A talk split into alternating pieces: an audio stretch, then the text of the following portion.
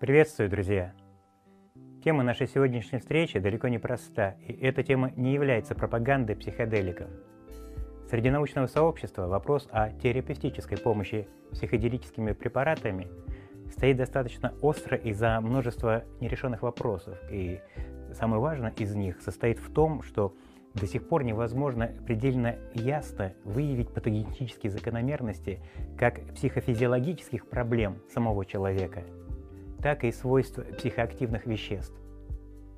Уже на сегодняшний день в ряде стран мира под предлогом лечения происходит легимитизация препаратов, основанных на свойствах псилицибина, диметилтриптамина, мискалина, каннабиноида, лизергиновой кислоты и ряда других психоактивных веществ. Меня, как исследователя, в первую очередь интересуют вопросы того, насколько корректно развивается этиология – Наука в медицине, исследующая причины и условия возникновения болезней, в том числе и психических. В рамках нашей темы можно непрерывно задаваться вопросами об эффективности психоактивных веществ и безопасности микродозирования, продолжительности их применения и механизмов привыкания. Но если не выявлена специфическая основа эталонного здоровья и сущностная составляющая самого человека, то какими критериями определяется полезность психоактивных веществ? Почему и вследствие каких закономерностей прием этих препаратов вызывает противоречивые эффекты? Что собой представляют сами процессы психоделических переживаний? Почему проявляется состояние бет-трипов и почему для некоторых людей прием психоактивных веществ оказывает мощный трансцендентальный эффект. Об этих и о многих других вопросах в нашей сегодняшней передаче. Употребление листьев коки, конопли опиумного мака датируется еще 8 тысячелетием до нашей эры. Применение этих веществ использовалось в доисторические времена как в ритуальных и религиозных обрядах для достижения измененных состояний сознания, так и в медицинских целях. Во времена царской России в открытой форме продавались такие наркотики, как героин, опиум, морфий. В романе Льва Николаевича Толстого «Анна Каренина» десятки раз упоминаются случаи употребления тяжелого наркотика морфия главной героини романа. Понятия о наркомании к тому времени еще были неизвестны, поскольку накопительный эффект побочных явлений был просто не собран и не определен – так как патологические закономерности от применения психоактивных веществ проявляются в достаточно поздней форме. Кстати, так же, как и любые нейродегенеративные заболевания, такие как деменция, болезнь Альцгеймера и многие другие.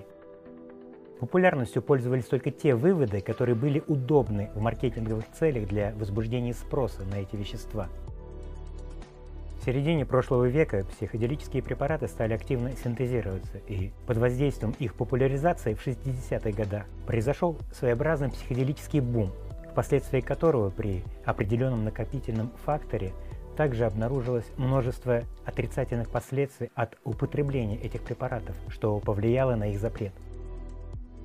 Необходимо отметить, что подобный психоделический бум возник на фоне технологической подмены психологии экзационального вопроса «кто я» на вопросы психостимулирующего характера «какой я?», где переживание дискретных игр ума и полярные биохимические закономерности психики выпустили джина из бутылки, сформировав нью-эйджерское движение. Так называемая религия нового времени, основанная на культных, психоделических и эзотерических течениях. Об этом движении и ее деструктивных функциях мы еще подробно с вами остановимся в одной из наших программ. То, что психоделика на молекулярном уровне в основном является агонистом серотониновых рецепторов и по сути своей хакает краткосрочную память и тем самым усиливает сенситивное восприятие, об этом в интернете существует много доступной информации, которую несложно собрать. Сейчас же хотелось бы обратить внимание слушателей на то, что собой представляет сам термин «агонист», поскольку вокруг его специфических свойств будет выстраиваться наше дальнейшее повествование. Агонист – это химическое соединение, которое при взаимодействии с рецепторами изменяет состояние, приводя к биологическому отклику. Обратный агонист уменьшает его, а антагонисты блокируют действие рецепторов. В общем понятие агонист – это признак идентичности. Это на первый взгляд сложное пояснение может в дальнейшем дать очень важную подсказку. Шифр – ключ для человека с проницательным мышлением. Психические процессы в человеке, вызывающие в нем чувство авторства от первого лица, вовлекают его в непрерывную игру социальных образов. Человек, воспитанный болью и чувством вины, в конкурентной среде этих статусных значений не рисует себе равных. И сформированный в психике человека подобный синтетический образ – это в первую очередь биохимический синтез, множество идей о себе, которые в дальнейшем преобразуются в устойчивое психическое переживание, уплотняя восприятие происходящего от первого лица. В упрощенном варианте серотонин часто называют гормоном хорошего настроения или гормоном счастья. Психоделика компенсирует потребность человека в этих состояниях, не решая при этом вопросы как макро, так и микросоциальных задач, которые перед ним стоят, и с которыми в повседневности он вынужден непрерывно сталкиваться. Свойства и принципы современного воспитания и образования не объясняют человеку, что такое счастье, что такое свобода, в чем выражается живая радость. Для этого задаются определенные параметры и нормативы, и на них накладываются алгоритмы переживания. Что такое хорошо и что такое плохо? Ребенок, подошедший с этими вопросами к папе, впечатывает в себя эти понятия, не пережив собой ответы на них. И в дальнейшем этот малыш посредством рефлекторного кольца будет только подкреплять эти понятия психическими реакциями на них. Подобные нормативно-правовые статусы являются двойственными символами, в которых предельно четко фиксируется мерный и регулятивный характер. То есть, к примеру, что такое счастье и как его необходимо переживать в рамках заданных параметров. В этой карусели суррогатной реальности человек втиснут между знаковыми символами этической компетенции и нравственной адаптации. Поэтому счастливый становится для него все более непонятным символом, как следствие формирующий огромный спектр последующих неврозов, в том числе выраженные в синдроме хронической неудовлетворенности. В этом случае психоактивный препарат, являясь агонистом серотониновых рецепторов, не привносит в жизнь человека состояние счастливости, а лишь компенсирует в человеке биохимическим путем саму потребность в этом. Подобные переживания не способны воспроизводить живое динамическое событие, а становятся замкнутым на самом себе явлением, что приводит к нарушению метаболических процессов. В краткосрочной перспективе этот опыт оказывает ряд стимулирующих эффектов, и возникшую эйфорию мозг распознает как фактор достижения цели. Но в долгосрочной перспективе подобная подмена одной синтетической идеи на другую приводит не просто к нарушению метаболических процессов самой клетки головного мозга, но и вызывает ее атрофию и нарушение межклеточных взаимодействий. Как следствие, человек бессознательно начинает подчинять себя ритуальным алгоритмам, авторитетному мнению и различным формам ложного аскетизма, что дополнительно способствует дегенерации межсинаптических взаимодействий в коре головного мозга – Абстинентный синдром как составная часть синдрома зависимости проявляется различными формами интоксикации. И совершенно неважно, какими психотропными препаратами пользуется человек и какие активируются рецепторы в головном мозге.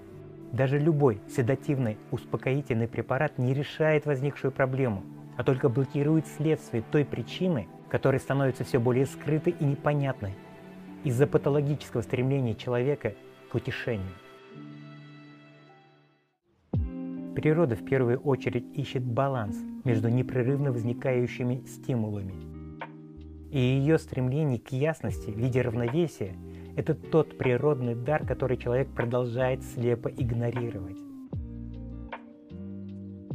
В клинических исследованиях ученых над психофизиологическими проблемами человека меня интересует вопрос того, в каком формате и с какой эффективностью происходит взаимодействие среди научного сообщества в то время, когда на них влияют регуляторы политики здравоохранения, которые в свою очередь зависят от унитарных правил социального и экономического характера.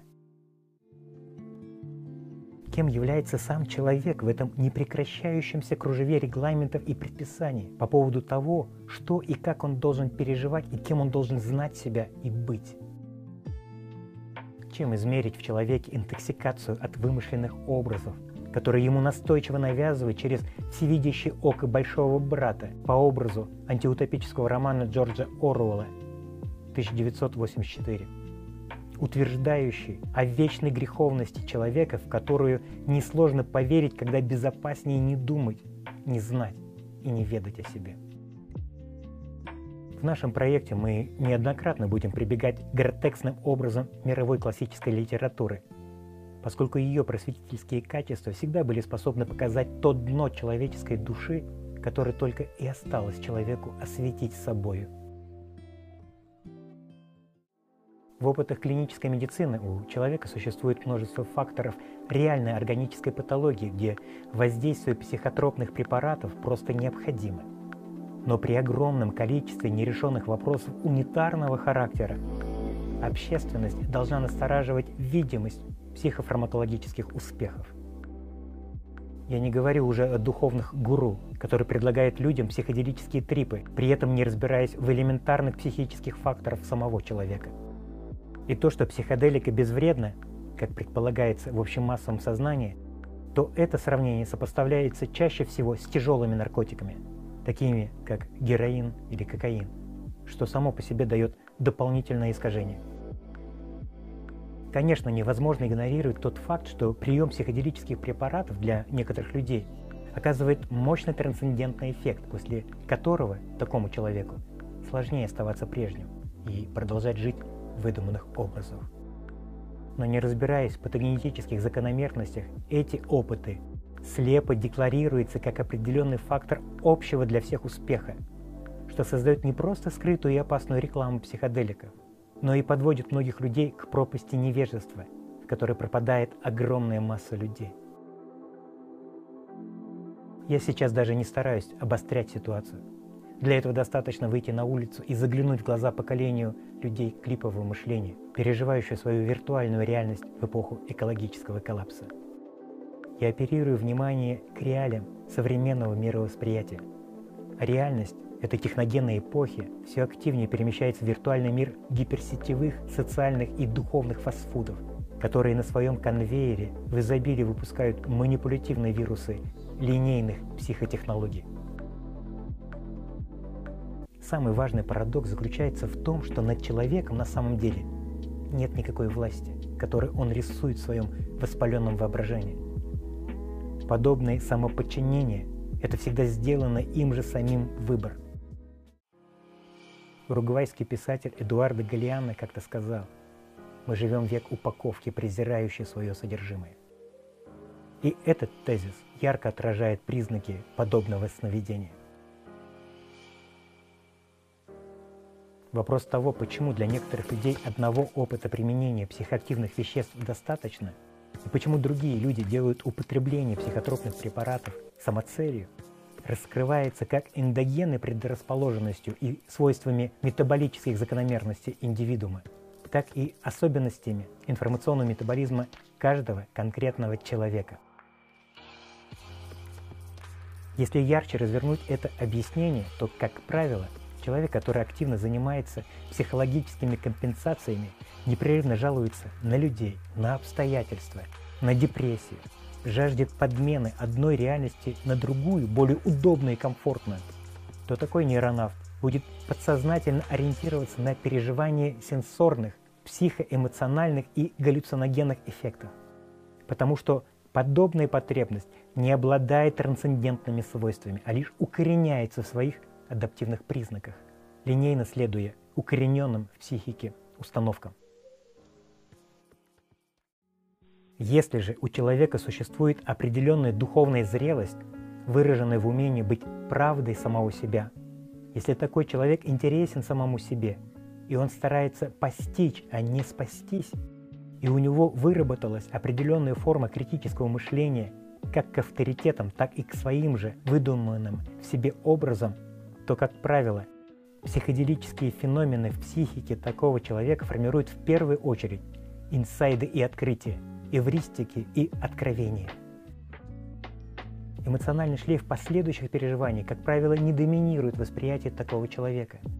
А значит и сам химический состав психоактивного вещества не воспринимается мозгом как значимый для психики фактор, и мозг не импринтирует, то есть не впечатывает в себя потребность вновь ощутить и пережить этот эмоциональный хвост, под которым все прекрасно знают, что находится. Необходимо предельно ясно осознать, что качество любого нейропутешествия происходит на уровне психической готовности и зрелости самого человека, а не в его, как казалось бы, сознательном намерении – которыми на деле легко манипулировать адаптивными навыками подражания и симуляции. Именно инсайды и эвристики, живое удивление и откровение на нейрологическом уровне создают реактивацию памяти, формируя своеобразный синтез ранее пережитых опытов и знаний – Недавно открытый нейрофизиологами феномен реконсолидации долговременной памяти способствует подобной интегральной модификации опытов. В рамках нашего проекта мы еще постараемся вернуться к теме подобной модификации памяти, поскольку свойства этих нейрологических изменений способны запустить не просто иммунитет психоактивным препаратам, будь то психоделика или алкоголь, сигарета или наркотик, но и положительно влияет на общее психофизиологическое состояние организма. Учитывая сказанное, клиническая составляющая психоактивных веществ выражается не столько в выполнении функций седативных замещений, сколько выражена в снижении психических реакций человека на символы, которые в него встроены в качестве рефлекторной объективизации реальности. Если мы хотим помочь человеку, необходимо начинать с самого человека, а не с проблемы – который в этом случае может стать проводником, сталкером для декодирования самой себя. Именно в этом направлении и должна проводиться мультидисциплинарная исследовательская работа в изучении свойств психоактивных препаратов. Наука уже сегодня способна совершить квантовый скачок в создании интегральной медицины, в интеграции таких научных дисциплин, как антропология, нейрофизиология, генетика, этиология, социология. Генерализация этих дисциплин, где ничто не будет отброшено на периферию внимания, позволит на основании выделения множества переменных изучить системное проявление психических реакций организма на символы, которыми одержим человек.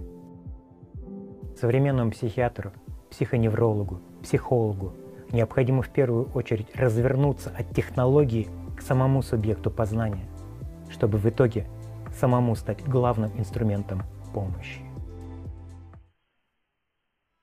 Человек сегодняшнего дня выброшен за пределы своего собственного бытия, суррогат психических имитаций, психотропных и маркетинговых стимулов. И именно поэтому он с обсессивно-компульсивной настойчивостью продолжает путать одиночество с отчуждением, смирение с малодушием, простоту с примитивностью – любовь с обладанием. Он продолжает оставаться в намеках, в намерениях, в личных местоимениях, в знаке вопроса, изогнувшись под тяжестью вымышленного с самим собой уже образа. Он не знает, как и чем измерить путь себя, себя как дорогу, как путешествие.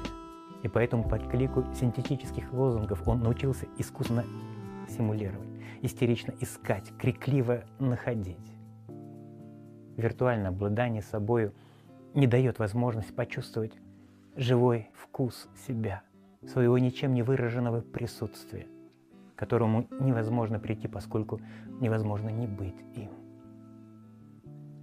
Прямо сейчас прислушайся к таинству происходящего и распознай незатронутую мыслью прямое ощущение себя в себе. Когда сознание – перестает прятаться позади слов, когда мысли и идеи не воспроизводит время и суррогат чувств, живое начинает пробуждать живое. Невозможно найти то, что не было потеряно. Можно только развеять иллюзию утраты себя. Если счастье воспринимать как эту сейчасность, то в человеке ничто не нуждается в форме ее переживания, поскольку он сам становится ее непосредственным выражением.